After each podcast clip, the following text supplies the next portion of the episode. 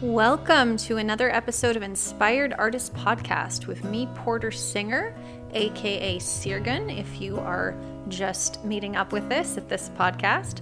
And today I am speaking with Prem Vidu, who is an amazing percussionist. He is a super talented singer and songwriter.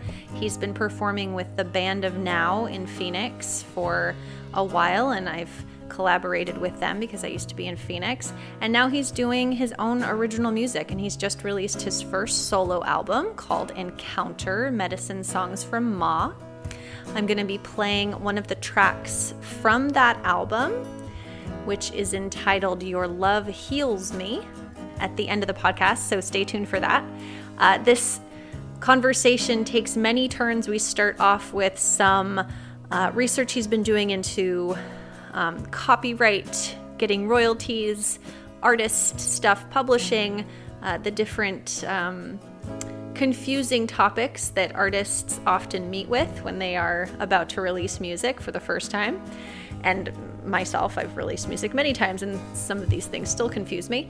And then we actually take a deep dive into, you know, his past with medicine ceremonies and taking different psychedelic substances, and his love life, my love life, and it was a really fun conversation, so I think you're going to enjoy this. And again, stay tuned till the end because you'll want to hear his new song. All right, here we go.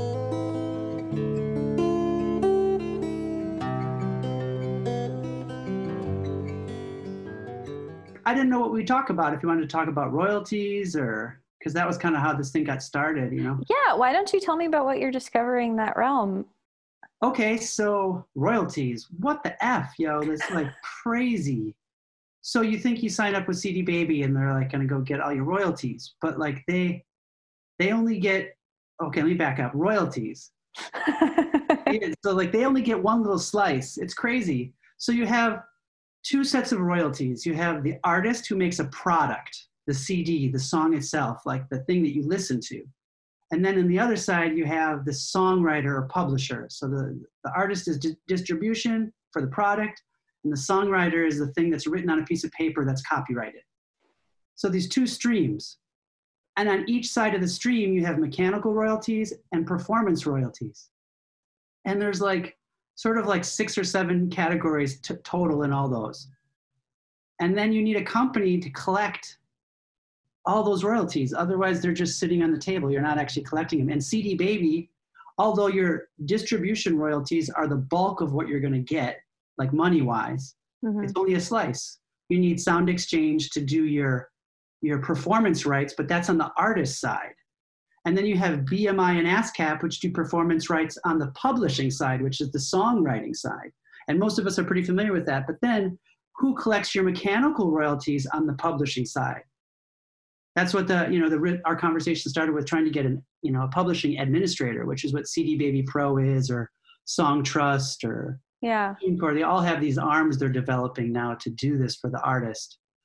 And they take 15% for that, and they take 9% from your distribution side. So that was like a week of diving. You know, every website has like 60% of the information. So you just have to like keep reading, you know, and realizing there's even certain areas where they don't collect any royalties. There are no mechanical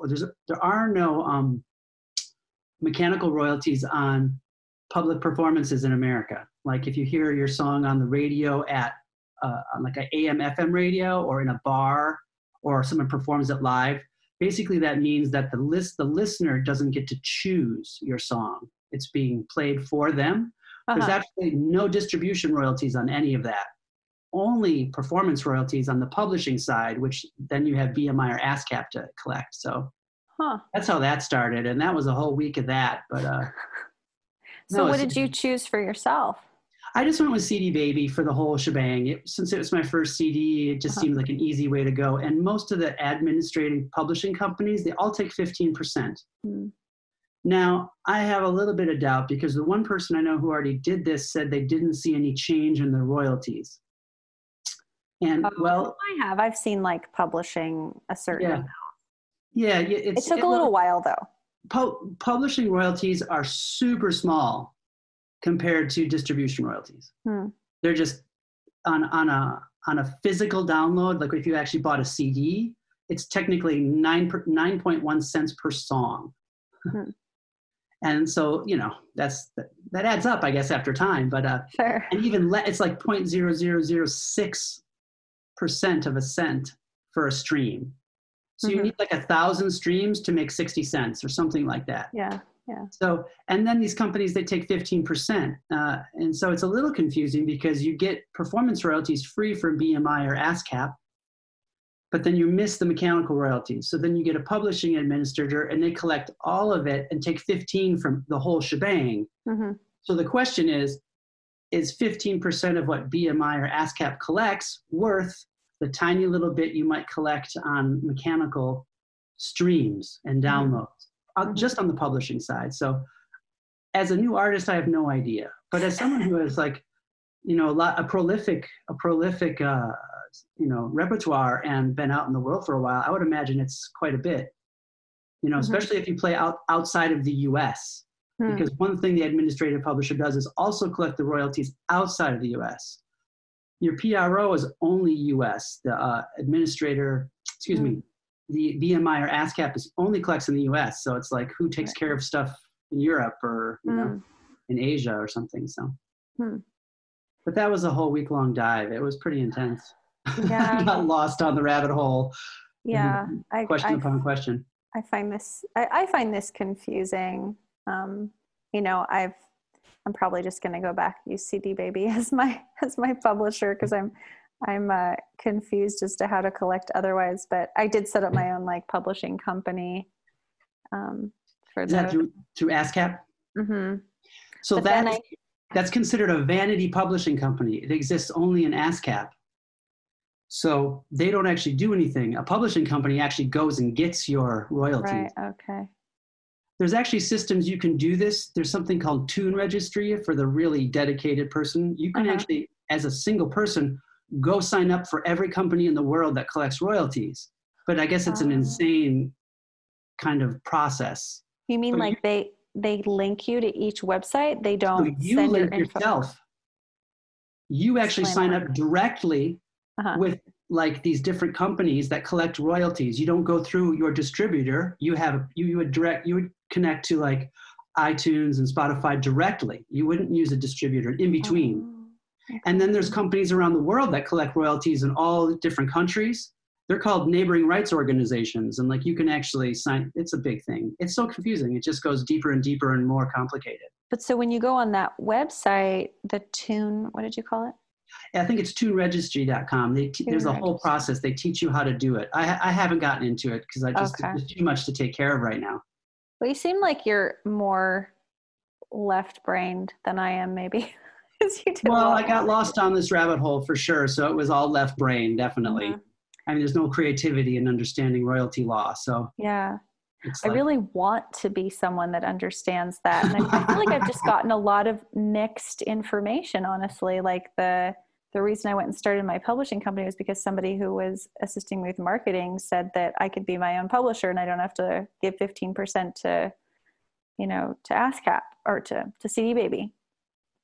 Yeah, except your what we call the vanity publishing company doesn't actually collect anything. It's just it's like a shell entity that your ASCAP or BMI will pay you. Because to complicate things further, on the publishing side, you have songwriter and publishing company, which they divided up. It's just always been that way. These are all antiquated old models that are from the days of where, you know, you got people who are songwriters their whole life and they just sell songs to artists. Yeah. You know, and then they usually work for publishing houses. So the publishing house gets half and the songwriter gets half. But us as artists now, we get the whole thing. Right. But we still have to sign up for it separately. Yeah. Well, yeah, that's again why we go to like CD Baby Pro or something like that, or, you know, or Song Trust is another one. So interesting.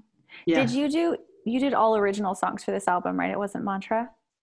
There's a dash of mantra in there's one song I sing a ton of J Ma's on. And then like, I call the mother out like Durga, Lakshmi and Saraswati. And yeah. And so. When you submitted that, did you call that an original composition? Yes. Yeah. Okay. Yeah. I find that really kind of dicey too with the mantras. Like, so Spirit Voyage registered my first ever, did the first ever registration for me for any songs that I'd done mantra wise for in ASCAP. And that's when I was like, oh yeah, I have this ASCAP. I should be putting all my music on there. And they wrote everything as, so they entered it for me, right? And they wrote everything as original composition. And I thought that was really interesting. I'm like, well, I didn't write any of these mantras. But on the other hand, if I write, you know, Guru Nanak was the author of these lyrics, he's not getting any money for it. There's like, I think, in the copyright law in America is like the person who, after you die, someone gets, I think your copyright lasts for up to 70 years and then it's public domain. Yeah, yeah. So these mantras are definitely older than like a couple generations. So, I mean, I don't know how that works. That's a really good question. I have not even thought about. Well, there is like a public domain thing. You know, you can select public domain, but then you still have to write who the original author was, I think. And anyway, and for some of the mantras I did, I really had no idea who to put. That's a really good point though, for the next album, which is definitely going to be like all mantra or mostly mantra. Like this album's about 99% English with a dash of mantra, you know, and I don't think anyone's copyrighted J Ma or goddesses, at least that I'm aware of. Yeah. So I guess they can come after me and get my pennies from me because, you know, so we'll see. Yeah. Apologize later. Yeah. Yeah. I never even thought about that. That's a really good point. Just another rabbit hole to fall down. So yeah.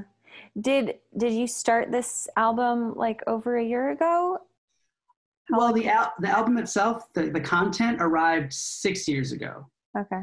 And it's been around for a long time, floating, kind of maturing and growing in me. And then about a year ago, February, I said, I got the hit that it was time to record it. And then I started contacting my friend Vito, who's going to be the producer. And we met for the first time right after Sat Nam Fest, actually. Is he Sanadin's producer? No. No, how do I know that name, Vito? Do Vito, I know that? I don't know. He does a lot of stuff. He lives in Topanga Canyon. Do you know Kimberly Haynes? He did her album recently. Yeah. 2 years ago. She's my Facebook friend. Yeah. He's an amazing multi-instrumentalist and, you know. What's his last name? Vito Grigoli. Ah, okay. Yeah. Yeah. So and what was that like? He's a bass player. Oh my God. Yeah. No matter who I ever produce my records again, he will probably be the guy on bass, and you know, which is pretty cool. So he was playing live at Sat Nam Fest when you met him? No, we met because his friend Kimberly Haynes, he produced her first singer-songwriter album as well, and they were doing a little tour to promote it, and they came to Arizona and they were looking for a drummer, so they hired me. And it was really funny because her backup band was Vito and Vidu, and we got a really big kick out of it. I actually put that on the I actually used it on the back of my CD, all tracks performed by Vito and Vidu. It's cute. So, and we all just fell in love with each other. So they asked me to go on the rest of the tour and I couldn't do it because I had previous obligations, but then I just filed it away. And this particular CD was just a lot of words. It's really thick, a lot of storytelling. And that was a lot like her album. So I thought it just felt like the right fit. He knew how to fill it in.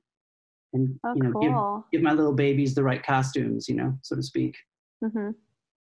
So how long did it take from start to finish about? The recording process, we met in April and we did like a brainstorm.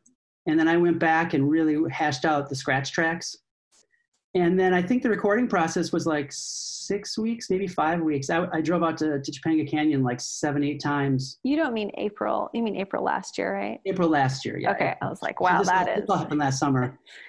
And then we did the recording finished in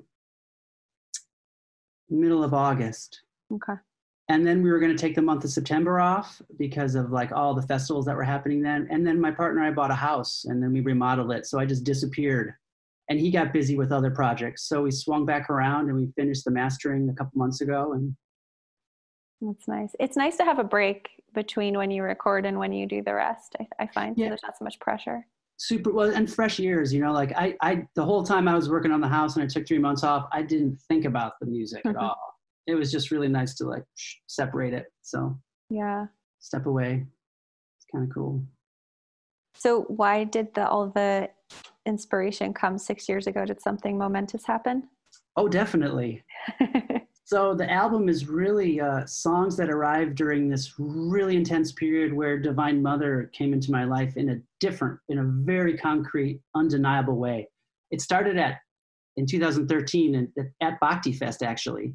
She just showed up playfully, and I'm like, she was like talking to me as if we're talking right now, like I could have conversation with her.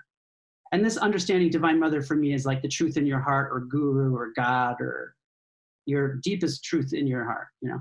Do you mean like as like you could hear a voice, you could see a figure, or like she was coming through people? It's hard to. She was everywhere because she's been very strong in my life, and I did a lot of medicine work specifically with ayahuasca. And to me, Divine Mother and ayahuasca are like one, grandmother energy specifically. Let's put a little pin in that. We'll come back to that. We can circle back. So. It's hard to say, like, she's talking to me. It's like an intuitive talking. Mm-hmm. But she showed up and she's like, she just suddenly came. I just felt this. She's like, what do you want? And I'm like, what are you talking about? Like, I'm not someone who asks for a lot, you know? Mm-hmm. And she's like, what do you want? And I'm like, okay, I want a hug. And like literally 10 seconds later, someone walks by with a free hug sign. And I'm like, oh, okay. I want to see an old friend I haven't seen for a while. And like literally 30 seconds. And like, I wasn't extravagant. I felt like the assignment, I could just feel where she was coming from. She's like, ask for anything simple and I'm going to give it to you. And the exercise was, look how close I am. Mm-hmm. Look how fast I respond to your heart. And then after that, I was on a road trip after Bhakti Fest, and I met this woman. She literally, I was at Harbin Hot Springs, kind of meditating, and this beautiful woman literally just floated into my arms.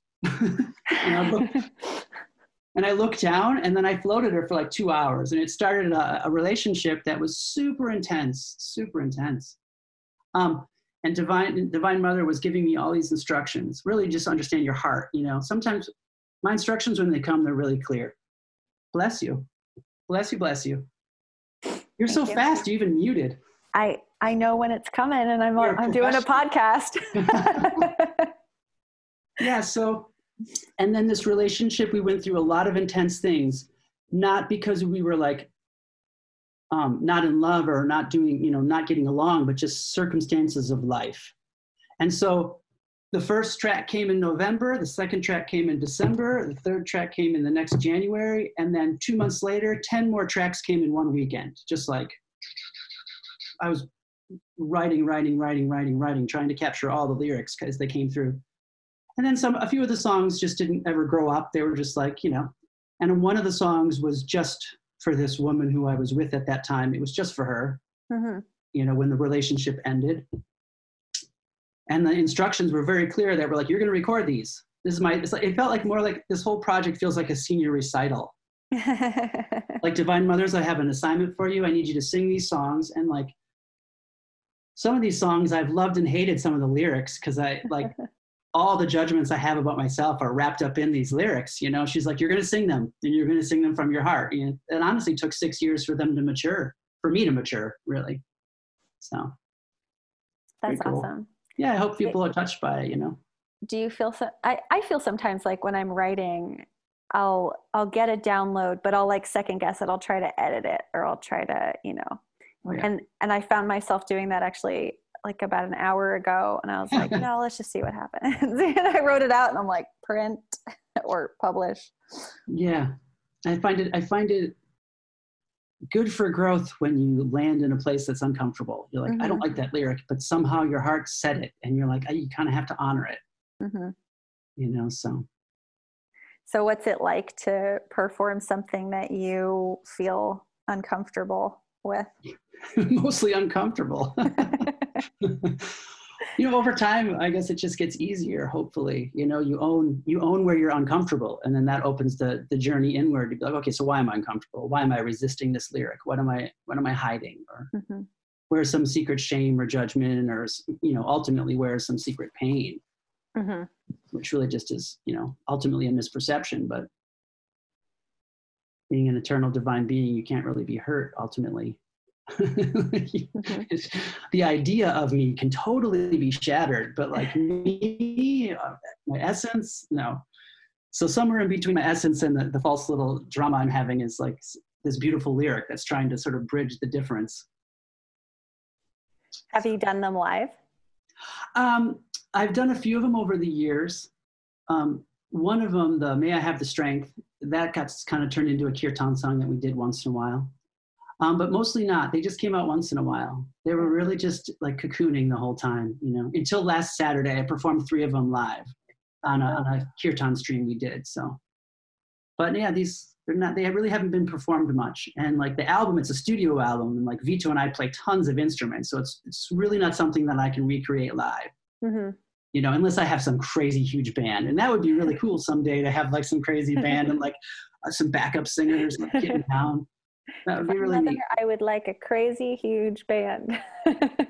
Just once. I don't need it like forever. Yeah. Just to do some fun productions, you know.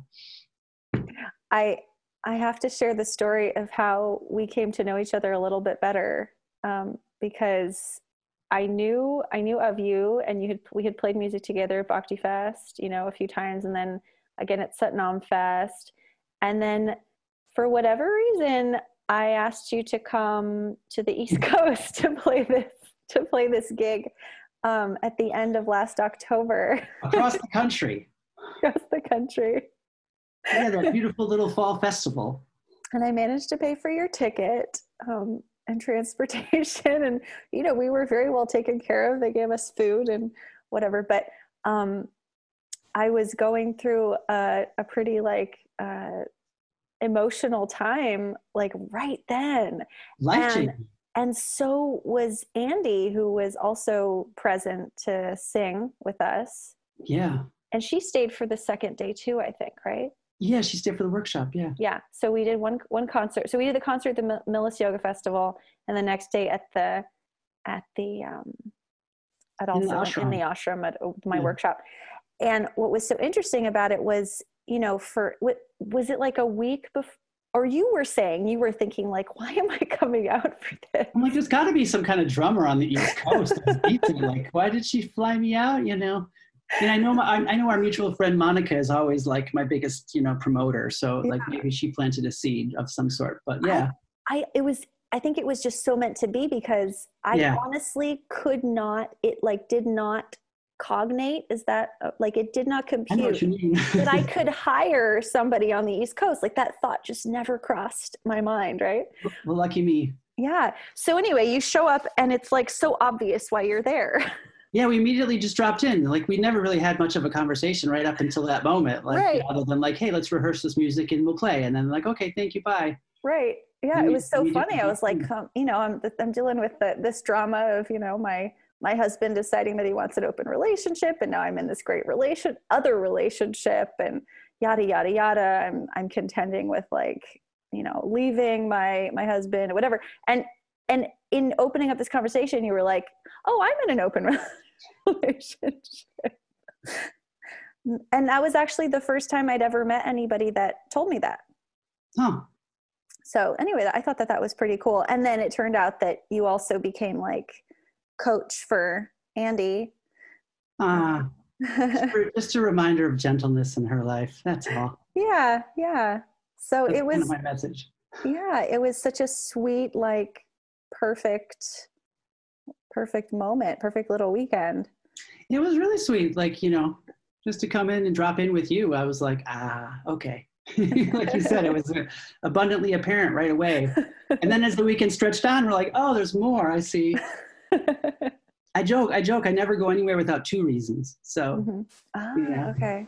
You know, I never do, I don't go to the store unless I have 2 reasons to go, you know. Like 2 different kinds of food, or also, and you want corn. Yeah. 2 reasons. As long as it's not just one, it's very inefficient. Mm-hmm. You know, but it was very sweet, and I'm grateful. So yeah. And you had just decided you were going to do these podcasts, I think. Then you're like, or you had just started, or you were talking. I had done a few. Yeah, I remember because the week before. The festival, I had like scheduled a whole bunch to record. Yeah, that's okay. I remember because I had free time. Yeah. Which you filled up. I did. You filled up with lots of love. I did. Yeah. Still loving. The fruits are still happening, if I understand correctly. Yeah, we are here. I am fully transitioned into the new paradigm of my life, and it's nice. It seems like everyone has, so yeah. Lovely. Yeah. So you want to circle back on the medicine talk? Yes, I was going to. I'm very excited about that. Going to remember, so please. Oh, that's fine. Yeah. Whatever. Like, so, what do you want to know about that? Tell me about your experience. Why do you do it? What do you? Oh, goodness. So let's see. I always understood. I don't know why, but I always had this belief that psychedelics and consciousness expansion were just they go hand in hand. I just always did, and I wasn't. Have you seen that documentary? Have you seen one on Netflix? It's called, I think it's just called Psychedelics. I have not. But I was talking to Juan, my partner, about, I was like, you know, I knew this guy named Zach Leary for like 7 or 8 years, 10 years maybe. And I never knew who his father was. And then like 10 minutes later, he shows up on the screen doing an interview about this thing. It's a really great documentary. You should check it out, but proceed. No, that's fine. I'll check it out. It's really great that psychedelics are coming out as medicines, and there's places around this country which are decriminalizing these things. These things are not drugs; these are medicines. Of course, any medicine can be abused, but that's a different story. So my story started like I had an itch to discover psychedelics. After I graduated college, I was pretty straight edge all the way through college. And then after college, I was like, okay, I'm an adult now. I can do what I want. I've at least proven to the world that I can show up and take care of what needs to be taken care of. And so, yeah, I think I tried mushrooms and ecstasy and LSD the summer after I graduated college. Yeah, you didn't waste any time. But no, I was ready, and it was clearly amazing. And then, it was like a year or two later that I had a dear friend once come up to me and said, "You ever heard of ayahuasca?" And I was like, "I what?" And this is kind of before it hit the scene here in America. And he's like, "This is crazy as Peruvian potion. You drink like a thimble, and you almost like go crazy, but you have this like shamanic journey." And I'm like, "Let's do it." And like this guy, my friend, my dear friend, oh God, I love him. We were psychonauts for many years together, as they say, and we were through the analog years. Which were the early 2000s, where they were making all kinds of psychedelic chemicals and then changing the molecule before the government could catch up legally. So we were legally doing lots of psychedelics getting made from China, but that's a whole nother story. But just to give you a background of his and I relationship, dear friend, we did a lot of exploring together. So he says, "I got this stuff, we'll make it and we'll go to the woods."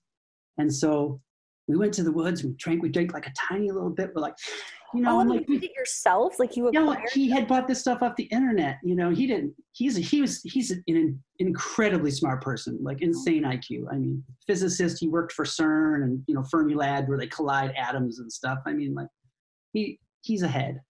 And so I trusted him. And then, so we're just like, we go out to the woods and like, we're like set an intention and a prayer. We're like, "Spirits, please protect us." Like we don't know what we're doing, but what's in our hearts. So we take it and then nothing happens. And then we take it and nothing happens. And nothing really happened like on that level. But the craziest story, and I love this story. So he's like, we end up drinking all the stuff we made, and we're just kind of like just a tiny little bit relaxed, which is a side effect of an MAOI. MAOI? I forget. It's a monooxide something inhibitor. It's what allows the medicine and the DMT to not be broken down in your stomach. I'm forgetting the word right now off the top of my head. Okay. I haven't said it for years, so it's like. Is that what ayahuasca is DMT? Yes, it's actually two plants. One is the leaf that has the DMT, and one is the vine, which is considered the shaman, which is where the spirit of the plant lives. But there's no psychedelic nature in the vine. But it contains a chemical which allows you to not digest this psychedelic, which is basically like the Star Trek translator. It opens up the portal and it keeps it open so you can communicate with this this what I call grandma. We call grandmother spirit, divine mother, for lack of a better word. But nothing happened that first night, except I was visited by my very first spirit guide, and this night was the beginning of what I consider my spiritual journey. So I'll tell you this story just because it's fabulous. So he's like, finally, let's roll a doobie. So he's like, he rolls a doobie and we're smoking and we're happy and we're looking at the trees and it's beautiful out. And like a meteorite from heaven, this gigantic moth comes, crashes into our fire, and the fire like shoots up and the moth goes boosh, boosh, boosh on fire off the fire pit. And we're like, you know, like what the F? And we're like, okay, that thing was on fire. I think I should go put it out of its misery. And I go around the fire pit, and the shadow was so dark. It could have been an inch deep. It could have been a bottomless pit. I couldn't see anything. And I'm like, okay, I'm going to let nature do its thing. So he and I are there contemplating, like, wow, what is a moth? Like, does a moth's life suck that bad? Or it's like, maybe it just, you know, or maybe it's just like surfing lifetimes. You're like just jumping through the portal of death. Like, no problem. We got this. They're just, don't forget, right? They're just flying through death. We didn't know. Anyway. So then 20 minutes goes by and this thing crawls up onto the fire pit. We're like, it's alive. Yay. You know, we celebrate. But one wing is singed and you can see it's moving its wings really slowly and it's like shuddering. And we're like, oh. And after about 15 minutes, it starts going, we're like, it's going to fly. And it goes right to the center of the fire. Gone. No smoke, no ash, like purple flame. Like, we're like, and I'm like, what? And I hear this, I am the moth, I am eternal, my commitments go beyond death. And I was like, whoa, that blew my mind. I actually wrote a song about that, but that's not on the new album. But so that was the night of my initiation. And then 3 months later, I was a part of a group called Chicago Consciousness Cafe, which was a group of all age people who gathered to talk about psychedelics as a tool for awakening. And their assignment was to read Terrence McKenna. And now I could talk about Terrence McKenna for days. He's such a quirky little character. But to just summarize, I read his Archaic Revival. And in that book, he says, if you take 5 grams of mushrooms or more, you will meet the alien intelligence that sent mushrooms to Earth. And I was like, Terrence, you just can't make statements like that. Because like, I had a very good relationship with mushrooms at that point. At that point, that had been my main spiritual tool. And is 5 grams a lot? It's a lot. It's what you call a heroic dose, where you are not functionable. Like it takes you over. Heroic dose. All right. That's what it's called. Yeah, I mean, that's what he calls it. Yeah. And so, and I had just gotten some mushrooms in my life, and I pulled one out, and it was gigantic. And I said, we're going to talk. And I put them away. I didn't know what I was saying. And so that November, my friend, the same friend, he sat for me. We went out to that same place, that same location, which became a pilgrimage for 10 years, that location in Kentucky. And I took this mushroom and I proceeded to meet Divine Mother for the first time in like a very real way. Like she showed up and she was not like the mother. She was the benevolent gardener and she held me to her bosom. And I never knew love like that before that moment in this life anyway, this body. And I bawled for 3 hours and I journeyed to through so many beautiful visions and perspectives. And, the next day, we went to the cafe, the Consciousness Cafe, to share. Okay, here's my research. I actually put him to the test. And I met a woman who would then introduce me to the guy who would introduce me to ayahuasca. And so that next year, I sat with him 3 times, and he moved away. And I was like, we got to keep this going. He's like, well, I have a student here. I'll give the medicine to him. And I talked to the student. He's like, well, I don't want to organize. So I started doing the organization, putting all the groups together, spaces, all the stuff. And then he left. And so I went and visited the first guy, not studied with him, but just worked with him for a week. He just wanted to know where my heart was. He's like, your heart's good. I'm going to give you the medicine. I got one batch of medicine, and this was coming from Peru. And let me just sidebar here. So this guy, and I'm not using names just because I want to be respectful of everybody's privacy, but this guy got introduced to ayahuasca because he's a doctor in Chicago at the time and a chemist. And some friend says, hey, I have this guy from Peru. He's a shaman or something. He needs a place to stay for a few weeks while he gets settled because he's trying to move to the United States. Well, these two ended up living together for 2 years. And so he got totally inundated with ayahuasca. And this was a shaman who was coming from Peru where it was all light and dark magic and a lot of occult kind of energies. And he was trying to get rid of that. He's like, no, it's all one thing. It's all love. And so he would tell me stories that they would just drink ayahuasca in the hot tub and like philosophize all night and journey together where they soak in a hot tub. I mean, so totally out of it. They weren't throwing up. What's that? They weren't throwing up. They might have been. But who knows? I don't think in the hot tub, but I mean, he didn't give me all the details. And you don't throw up every time, for the record. Okay. It's not an every time thing. You know, it happens when it happens, and sometimes it doesn't. Like, I worked with the medicine for 12 years. I had sometimes 2 years go by where I didn't. And then I had a time for every ceremony that year, which was something like 50 a year. And I'll explain why there was so many. I threw up every time. I purge. It's not throwing up, it's purging. It's a sacred happening. I love it. But, you know, most people hate that sort of thing. So anyway, I met him, he gave me the medicine, and I got one batch of medicine. I did my very first ceremony, and this was me leading ceremonies now. And what he told me, he's like, the only thing you need to lead ceremony is an open heart. And the rest, I let the medicine teach me. She taught me ceremony. So so then after that first batch of medicine, the medicine that was getting sent from Peru, it got compromised. The person sending it got in trouble. So we raised a bunch of money, got him out of trouble, but then no more medicine. And so then I started ordering ingredients online, initially from the Netherlands of all places, because they were importing it from Peru, and then I was getting it from the Netherlands. Who knew, right? And that lasted like a year and a half, and I taught myself how to start making medicine. And the medicine was really teaching me ceremony. You know, there was a call for opening the space. And that came from this original shaman. And it was like, it's a Quechua call. It's a really rare call. And it does the directions in a different order. It calls to south for release to the great serpent. It calls to the west for the jaguar for strength and integrity. The north to the ancestors for knowledge, and to the east for vision and for traveling beyond yourself. And then to the mother and the father. So it's a little different, but. Is there a different protocol for imbibing or not taking the medicine when you're leading the ceremony? No. So it's like you're in it. Yeah, I took the medicine. Up until my very last year and a half of serving, I would take just a tiny bit just to be communing with it. And the last 6 months, I didn't take it much. But this was all, so over the 10 years of serving medicine, she started in the beginning. She gave me all my instructions. She's like, you do this, you do this, you do this, you do this. And I just was, okay. And over time, she's like, cool, you have this area. Why don't you can do what you want now? So I let you have it.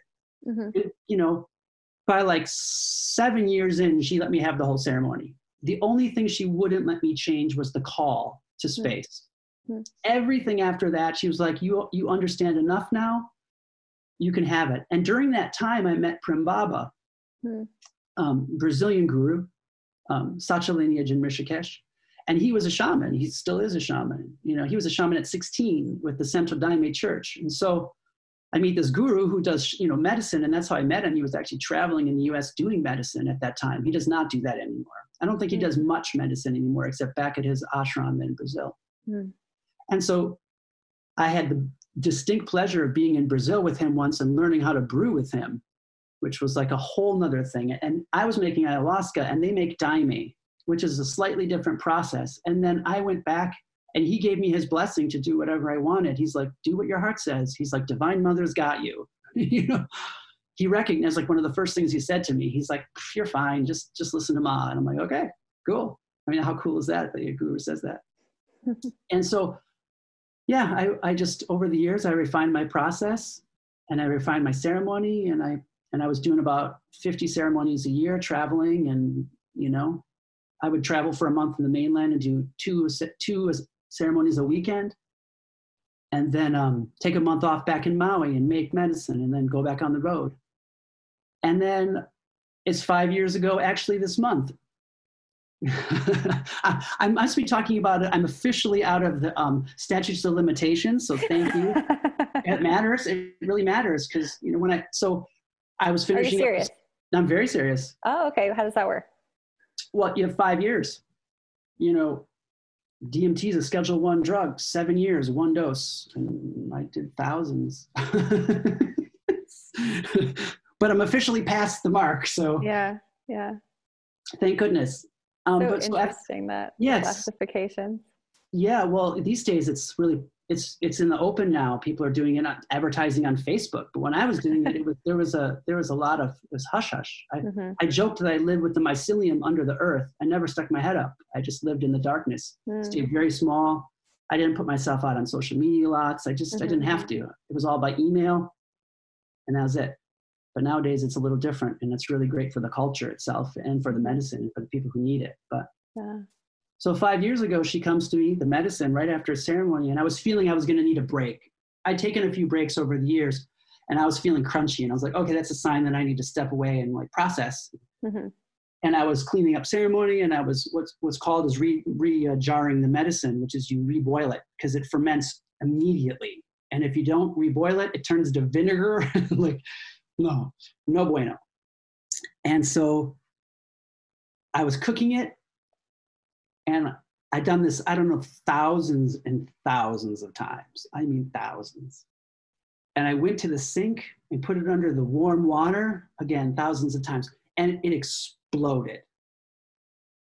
I mean, the jar exploded. Mm-hmm. Now, it was crazy because I was like, I stopped, I froze, I checked to make sure there wasn't glass. All the glass went in the sink and all the medicine shot across my friend's kitchen and my arm and my neck. Now, this was crazy. I cleaned up the kitchen and it was hours later and I had this stunning realization. I had like a tiny little bump on my wrist. I'm like, why is that itching? And what you don't realize is when you're canning, you're boiling. It's boiling liquid. Mm-hmm. So I'm going to give you the timeline. Okay, it's boiling. I'm pouring it into the jar, put the lid on, walk over to the sink, boom. And it was on my arm, like covering my forearm.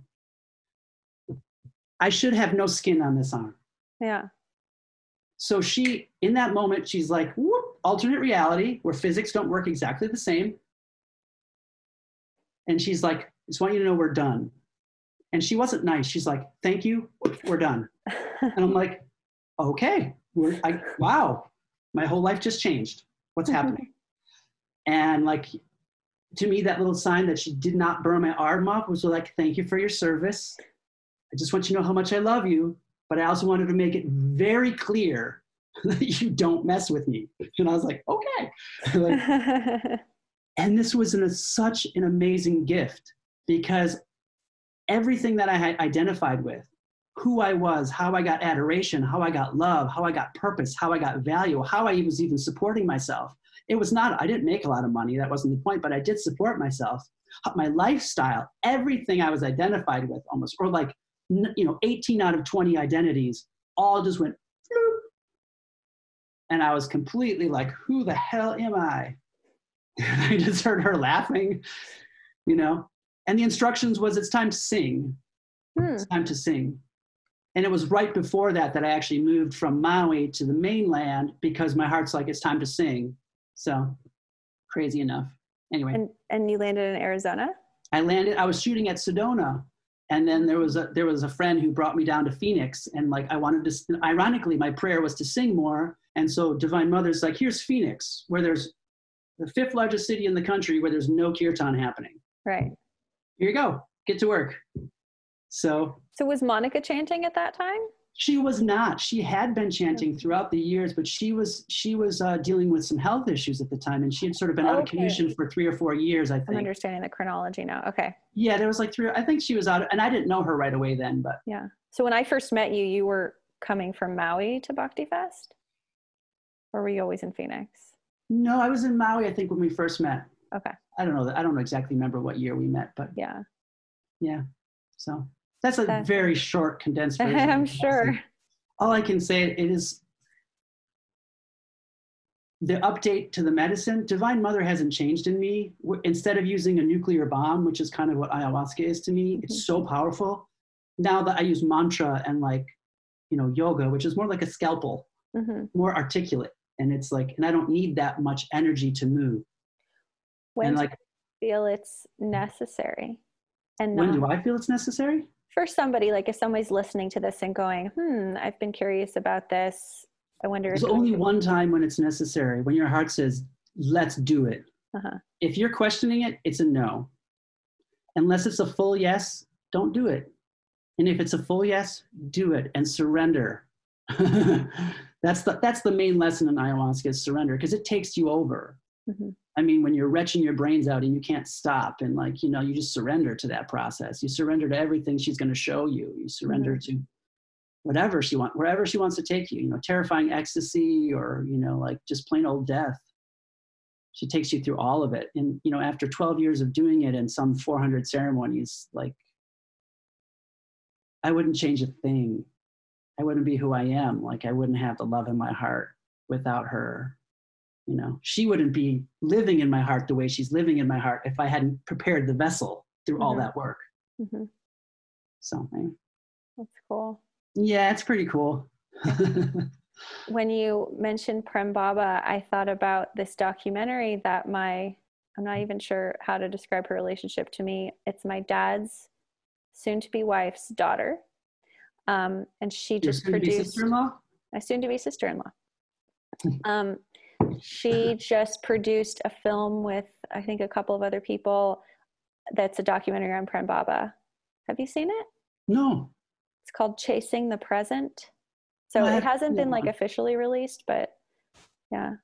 You know, he had a little fall a couple years ago too, like so many gurus, but his was like pretty gentle. I mean, like respectively, you know, compared to something like what we're hearing now about Yogi Bhajan, for instance. Right. You know? You know, and that was let me just talk about that for a second. That was a really powerful experience to have, to watch that happen, and how beautiful that our gurus fall. Thank goodness, the destroyer of pedestals and the destroyer of holes. Like after he had it, I actually had a dream where I saw his white tower fall and shake the ground so hard that all the pedestals in the world crumbled and filled all the holes. So then we were all equal. It was really profound. Yeah. How else will we discover that we don't trust God unless our gurus fail us? Yeah. So great lesson. Anyway, but I love Prem Baba. I hope to see him again soon, actually. Yeah. Is he continuing to teach? And oh yeah, he's definitely still doing his work. He took some time and, you know, integrated that whole process. But he's still got plenty of followers and plenty of disciples. Although I don't consider him my guru. He's definitely my friend and teacher. The truth is 4 years after I was with him, or started really being with him, Divine Mother, she's the one who sent me to him. She came in and literally one night she gave me that. She gave me like this. She went, boom. She gave him a little hip and like knocked him out of my heart. And she's like, "That's my seat. Thanks for keeping it warm." And she sat down in it. And that's when he became my friend. And he actually calls me his friend now. He doesn't call me his disciple. Oh, interesting. Yeah, he called me his friend first. And I was like really confused. I'm like, "I'm your disciple. I'm not your friend." And then like 6 months later, I was like, "Oh, thanks for the seed." Yeah. Yeah. Yeah. Cool. That's cool. I mean, when you were saying that, you know, it was so cool that he just told you to basically trust your own guidance. And I mean, that's what I think a good teacher is there for, right? Yeah. If a teacher's really good, they become obsolete. Yeah. They make they just like ayahuasca. She told me at the end, she's like, "You don't need me." I'm like, "I did my job." Like, you now go to the next thing. Yeah. You know, like, Prem Baba is the same, you know, he's so beautiful. So I really do love him to just like crazy. So. Well, Vidu, if people want to find out more about you and your music, how can they connect with you? Right on. Thank you for asking. My website is premvidu.com, just like it's spelled, premvidu.com. And you can go on Facebook, Prem Vidu and the Band of Now. You know, the Band of Now being sort of the kirtan arm of what I do.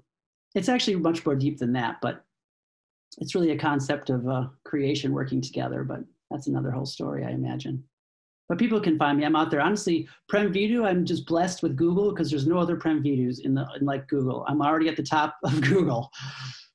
So if people want to find me, they can find me. I'm definitely out there. I see your kids. "Hey, buddy," he wants to get in there. "Hey. You're getting so big." "No, I'm just 4. Yeah, but you're like a big 4. Yeah. Yeah? Okay.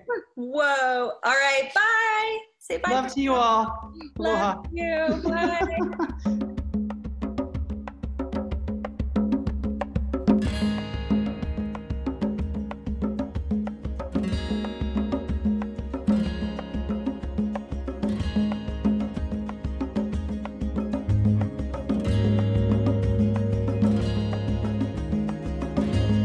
I met you for real.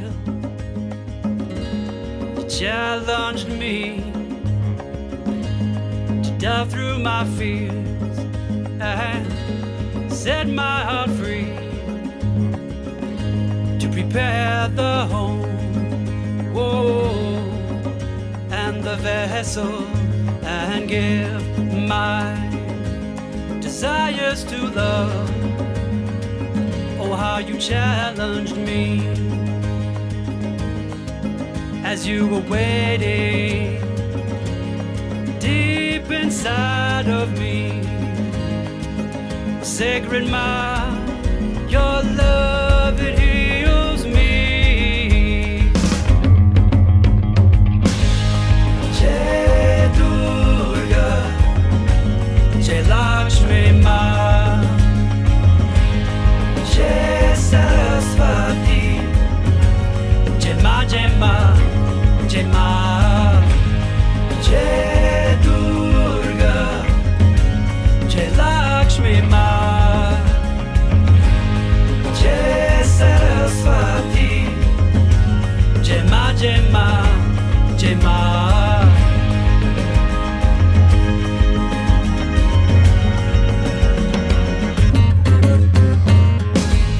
So I let go and I dove in your pure light, truly seen and to see through your divine eyes, your loving eyes. Receive this blessing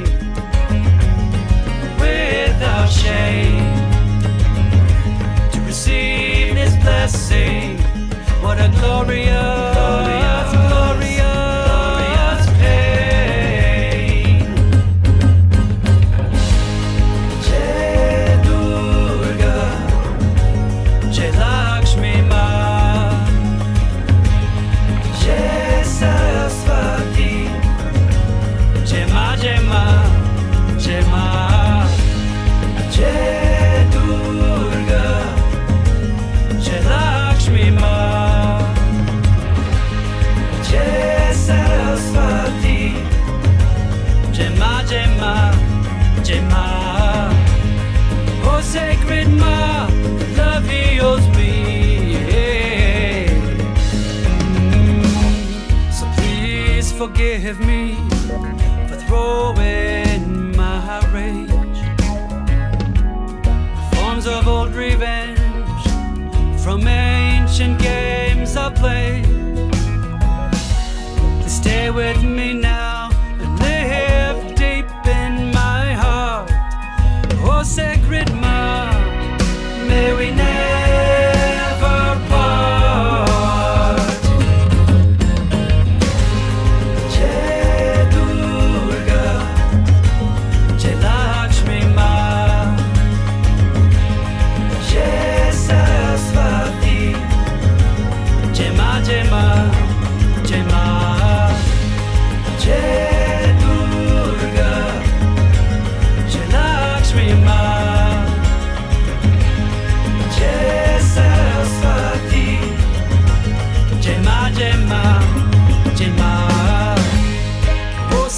Ma, your love heals me. Oh, sacred Ma, your love heals